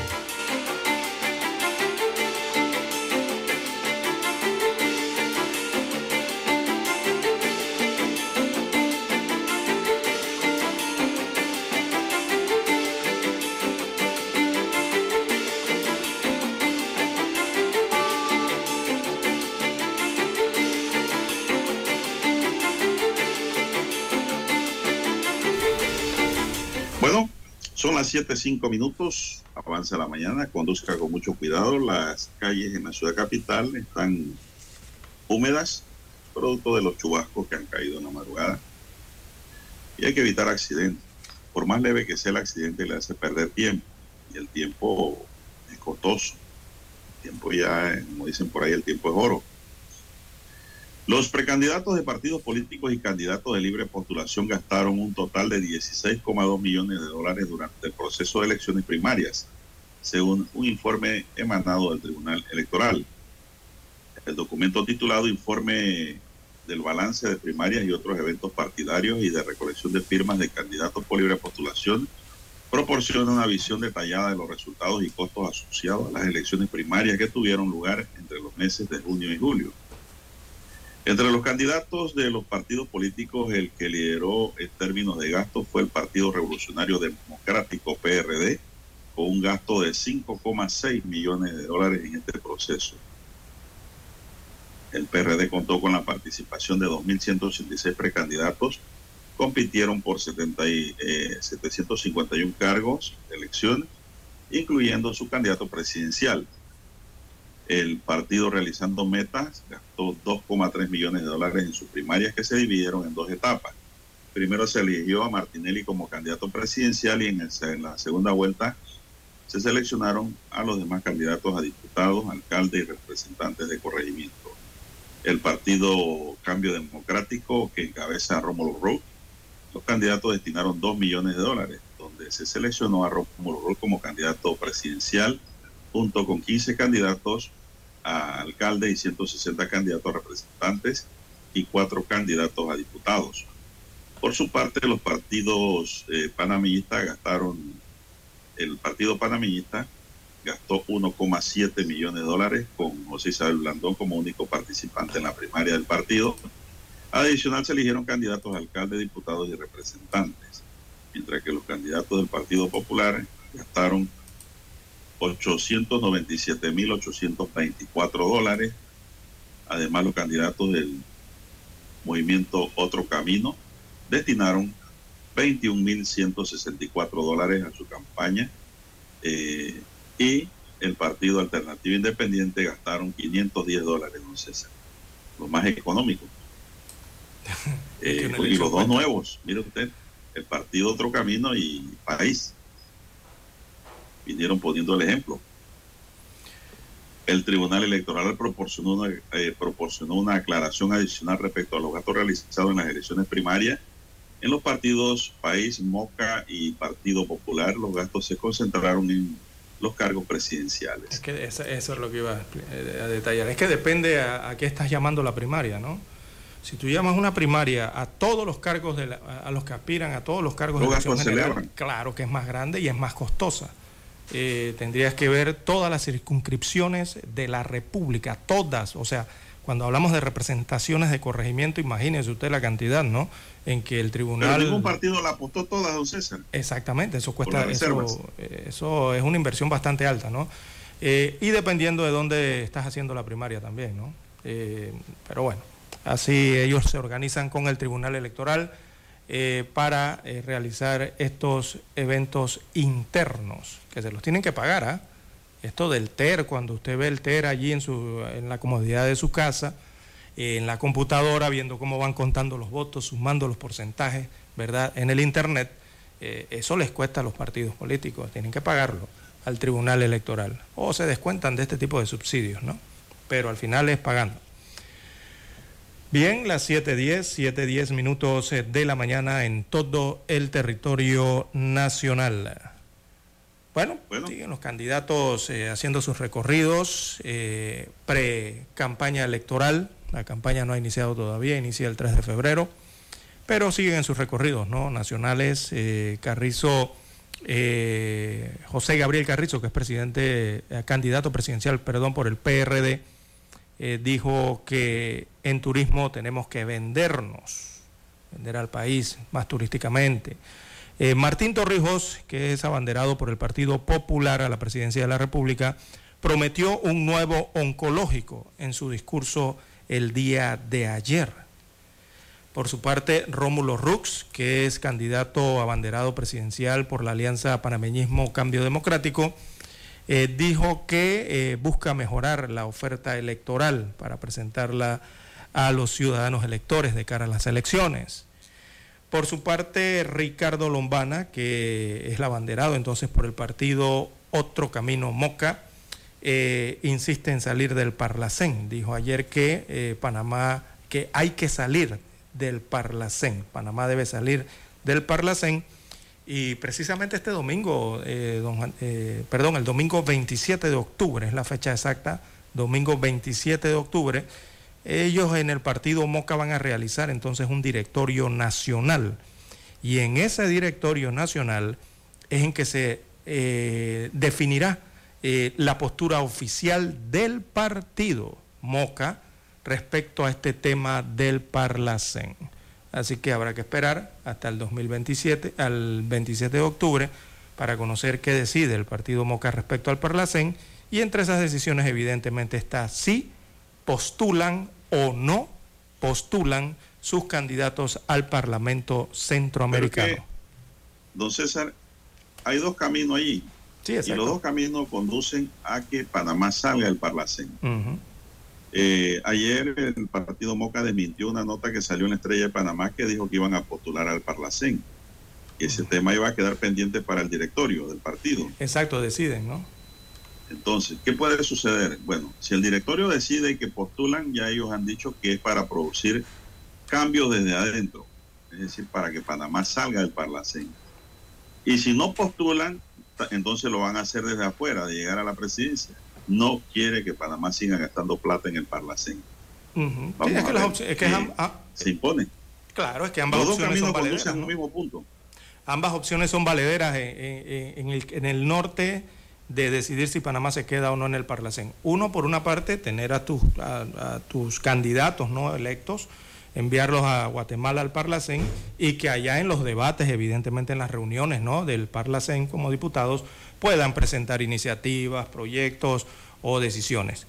Y si no es por esa vía, la otra vía es a nivel aquí local de Panamá, eh, que puede ser también a través de un plebiscito, eh, pidiéndole, preguntándole eh, a la población panameña como ciudadanos si quieren o no estar en el Parlacén. Y dependiendo de los resultados de un plebiscito de, esta, de este tipo, don Juan de Dios, si es positivo el plebiscito, sale que sí. Yo le voy a dar una mejor. Eso lo puede utilizar el gobierno de la República que esté en turno, la administración que esté en turno, Mire. para eh, continuar la lucha para sacar al Parlacén de allá de, de este regional, ¿no? Yo le voy a dar una, pero esta es mía, esto no lo ha hecho el partido o Movimiento Otro Camino, ni nadie igual. Eh, que postule. Y los que ganen, porque van a llevar, llevarían, de que llevan, llevan, mi cálculo es por lo menos cinco, de cuatro a cinco, cuidado más. Depende del el revolcón que dé Ricardo Lombana a partir de enero. Esto, estos candidatos, don César, firmen un documento notariado en donde se comprometan a donar la mitad de lo devengado a favor del Hospital Oncológico Nacional. Esa es buena también, don Juan de Dios. Esa es buena. Esa es la que yo propongo desde afuera. necesita. Que el que quiere trabajar por el país de los que están en Moca, que se sometan a esa regla. Lo devengado en el Palacén, la mitad va para el Hospital Oncológico Nacional, para el Instituto Oncológico Nacional, ION.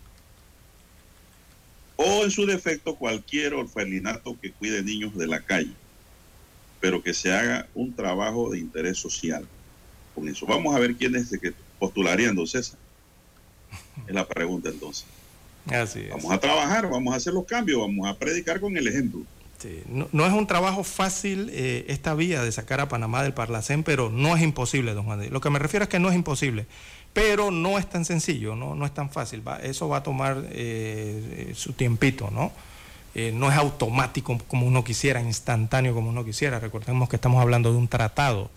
Y bueno, ese tratado no establece cómo salirse. O sea, las letras, los artículos, los textos de ese tratado no tienen un artículo, siquiera una cláusula que indique a los países miembros eh, cómo, eh, cómo salirse de allí, ¿no? Digo, habría que denunciarlo primero. eh, de- denunciar es la intención de salir, pues. Pero cuando se van al texto no encuentran nada, ningún mecanismo, ni ninguna forma, ni ningún protocolo que indique cómo uno de los países puede retirarse del Parlacén. Entonces, ese es el Bueno, primer César, escollo que ayer- tienen, ¿no? Antes de ir al cambio, Dani, ayer me informan aquí que el movimiento Otro Camino inauguró su sede en San Miguelito, don César. Eh, allí apareció Ricardo Lombana con su hacha, porque ahora Ricardo Lombana tiene un nuevo logo. Ah, por eso vi la Anda fotografía anoche. Sí, para acabar con la corrupción. Y ese local está ubicado, dice aquí, en San Miguelito, vía circunvalación, frente al Cristo Redentor. No hay perdedero. No hay perdedero allí en la vía principal de Paraíso. Ahí está el nuevo local del Movimiento Otro Camino para el circuito de San Miguelito. Bien, Dani, vamos a hacer la pausa, la última, y regresamos con más noticias. Noticiero Omega Estéreo. Desde los estudios de Omega Estéreo, establecemos contacto vía satélite con la voz de América. Desde Washington, presentamos el reportaje internacional.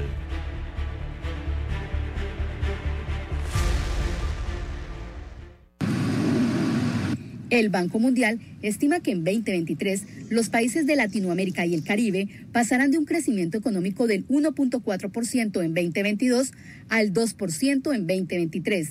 El informe anual del banco lo considera por debajo del desempeño deseado para avanzar en la reducción de la pobreza. El banco le propone a los países sacarle ventaja al traslado de las cadenas de suministro de Asia para producir cerca de Estados Unidos, práctica conocida como nearshoring. México tiene un potencial significativo, pero también pienso que como país eh, necesita tener una estrategia clara de qué quiere hacer a, a través de este movimiento del nearshoring. Precisamente tenemos eh, mucho interés en el norte de, de México en particular, pero también en el norte de Colombia. El informe promueve la ampliación de la conectividad digital para avanzar a sociedades más dinámicas e inclusivas. Sobre la región de Centroamérica se destaca el mayor crecimiento en Costa Rica y Panamá. El, informe del Banco Mundial lo que dice es que hay que aumentar la digitalización en los países de América Latina. No solo se trata de aumentar la digitalización. América Latina tiene que crecer más. Estamos creciendo al 2%, eso no es suficiente para combatir la pobreza. Entre las economías más grandes, Argentina y Chile verán contracciones económicas este año de menos 2.5% y menos 0.4% respectivamente, según el informe. Paula Díaz, Voz de América, Washington.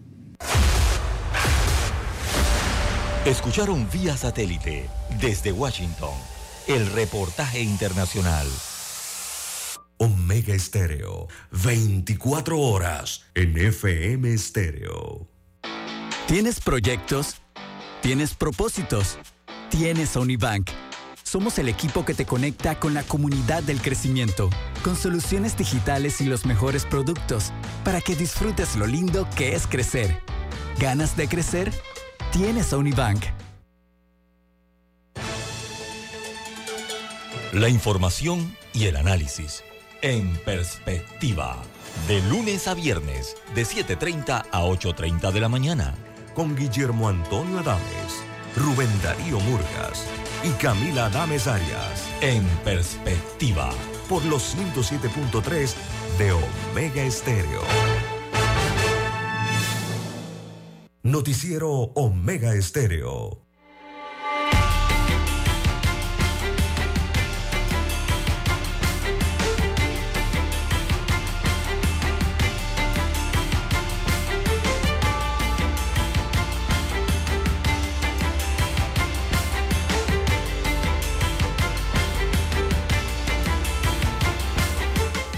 Entramos en la recta final, 7.19, señoras y señores, están en sintonía de Omega Estéreo, cadena nacional y su noticiero, el primero con las últimas, un noticiero diferente para gente pensante. Aquí se pone a la gente a pensar. Un mexicano que era buscado por Interpol por delito de violación ocurrido en Panamá fue extraditado ayer desde la Ciudad de México. La extradición del agresor sexual se produjo a través de la Oficina Central Nacional de Interpol Panamá en coordinación con la Policía Nacional, el Ministerio de Relaciones Exteriores y el órgano judicial. De acuerdo a las autoridades judiciales, el hombre era requerido en el país por la presunta comisión de delito contra la libertad e integridad sexual en la modalidad de violación, en perjuicio de sus dos hijastras. Las investigaciones determinaron que el extranjero mantenía denuncia por el delito de violación en perjuicio de sus dos hijastras una vez llegó a Panamá debidamente custodiado por unidades de Interpol, fue remitido a las autoridades correspondientes. Las investigaciones determinaron que el extranjero mantenía denuncia por el delito de violación en perjuicio de sus dos hijastras aquí en Panamá, don César. Oh, no paran los delitos sexuales, don César. Y casi todos se dan dentro del seno intrafamiliar, miren. Así es cuando se tratan de menores. ¿Qué problema? Veamos. Bien, las 7.22, 7.22 minutos de la mañana en todo el territorio nacional. Bueno, continúa, eh, continúan eh, los en los corrillos políticos, ¿no? Eh, siempre se escuchan las voces, don Juan de Dios, y ya se escucha una de las voces en cuanto a, las reservas en el circuito 8.2. Actualmente el circuito 8.2 es el que era antiguamente el circuito 8.6. Estamos hablando de San Miguelito. Ahora su nomenclatura es 8.2 para esta próxima elección, San Miguelito. Eh, don Juan de Dios, y bueno, hay rumores eh, eh, de quienes van a sustituir. Entonces, a la diputada Zulay Rodríguez. Recordemos que ella es diputada actual por el PRD en el distrito de San Miguelito, en el circuito 8.2. Eh, y hay que llenar la casilla, ¿no? Evidentemente por parte del Partido Revolucionario Democrático. Eh, y bueno, se escucha que Luis Oliva, muy conocido, ¿no? Él es el que tiene que ver con la parte tecnológica eh, acá en, el, en la República de Panamá por la parte gubernamental. Él es el director de la AIG, de la Autoridad de Innovación Gubernamental. Eh, bueno, él podría ser entonces eh, el que obtendría, eh, se espera, si existen posibilidades de que obtenga, entonces esa curul, esa reserva, ¿no? Se habla extraoficialmente de su nombre, que puede ser uno de los candidatos entonces en las casillas para la diputación del circuito 8-2 por parte del Partido Revolucionario Democrático. Recordemos que, ahí, don César, diga. Hay dos fijos ahí que sí van, que ya uno sabe que van, que son Pineda y Ávila. Eh, sí, recordemos que hay tres diputados. Bueno, y Pancho Alemán, que está en alianza. Hay tres diputados, Leandro Ávila, Raúl Pineda y Zulay Rodríguez actualmente, pero Zulay Rodríguez ya sabemos que no puede, ¿no? No puede. Eh, digo, no iría, ¿no? Yo, no creo que la postulen. Pero ella va porque ella dice que se ganó su espacio como libre postulación, ¿no sé. Exacto, sí y ahora la quieren proponer también para alcaldesa. Presidenta, diputas, eh, presidencia, diputación y alcaldía, municipio, imagínese usted. Bueno, el que mucho abarca, don César. Poco aprieta, dice, el, refrán. Pero ahí hay cuatro vacantes. Una, una, una es para, bueno, yo no me, no me sé ni el nombre de de los que suenan ahí. Hasta ahora que veo a Luis Oliva que dice que pudiera ser. Pero no sé. Hay cuatro que van de a dedo, don César. Eh, digo, sí, ya la reserva es una cuestión de a todos van de a dedo, todos con la reserva. No, y en todos los partidos, todos los partidos que reservaron ahora. La reserva fue mal interpretada al antojo de los partidos. Exacto. Porque sirvió como instrumento, como herramienta para crear espacios para designar de a dedo miembros del mismo partido. Se sobreentendía que la reserva era para una alianza con otro partido. Exactamente. Pero entonces ahora como que no hay mucha alianza, no hay muchos partidos, quedan las vacantes allí y ellos la van a llenar de a dedo ahora. Esa es la realidad. Así es, clarito. Son las 7.24 minutos. Así es. Y hay que ver, don Juan de Dios, porque eh, como está la situación política, eh, esto no es las mismas condiciones que se presentan, ni la misma situación, ni el ambiente político eh, de la elección del 2019, don Juan de Dios. Yo creo que las características han cambiado mucho y eso evidentemente en el ánimo también cambia la forma quizás hasta de votación para las diputaciones a nivel nacional. yo creo que de sacar cocientes y sacar medio cocientes va a estar complicado para muchos diputados que aspiran a las diputaciones y los que aspiran que ya las tienen y aspiran a reelegirse en la Asamblea eh, Nacional. Por eso es que ha tomado tanta importancia el tema del residuo. Por eso ve que lo analizan tanto, lo estudian tanto y, la gente se está interesando un poco más por ese tema, ¿no? De, de cómo sale el residuo. Bien, las 7.26 minutos de la mañana en todo el territorio nacional. Bueno, y dos sujetos de las seis personas enjuiciadas por el asesinato de la dirigente del PRD y funcionaria de la presidencia Wendy Rodríguez de 42 años fueron declarados culpables por homicidio doloso y tentativa de homicidio contra tres menores de edad.